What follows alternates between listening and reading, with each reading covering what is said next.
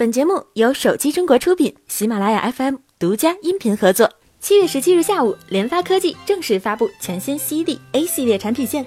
该系列产品旨在通过完备的功能与低功耗优势，把部分高端产品功能下放到用户基数庞大的大众市场，掀起智能手机科技普及革命。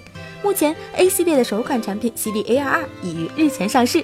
该芯片采用十二纳米制程工艺，拥有四颗主频为二点零 G 赫兹的 A53 处理器，配合 LPDDR4X 或 LPDDR3 内存，可以用低廉的价格享受高效能的表现。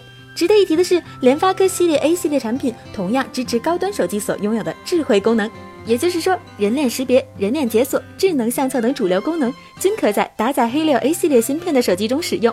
相信不久，这款芯片就会占据百元、千元机的市场。通常来说，新的 iPhone 往往在九月中旬发布，也就是说还有两个月，下一代 iPhone 就要发布了。新 iPhone 将搭载最新的 A 十二芯片，会首次配备四 GB 运存。通过已经曝光的信息来看，A 十二是一款六核心、最高主频二点四九 G 赫兹的处理器，Geekbench 单核跑分高达四千六百七十三分，多核跑分高达一万零九百一十二分，高于骁龙八四五。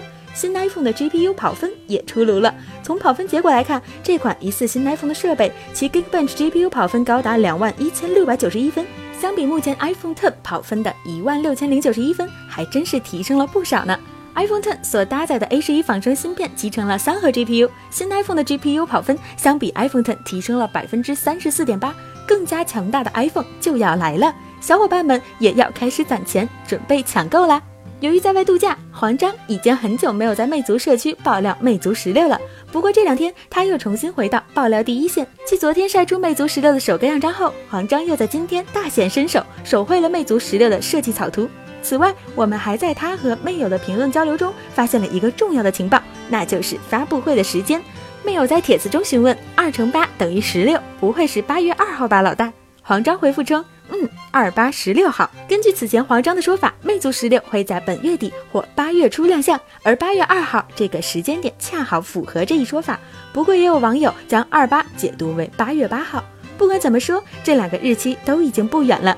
综合手机中国以往的报道，魅族十六的发布会将至少有三款手机亮相，除了十六和十六 Plus 以外，还会有一款搭载骁龙七幺零的魅族 X 八新机亮相。魅族十六系列搭载 OLED 显示屏，采用十八比九全面屏设计，后置双摄。此外，魅族十六系列全系标配屏下指纹技术，且都拥有骁龙八四五加八 GB 版本，加入铜管散热技术。好了，本期的节目就是这样啦，我们下期再见。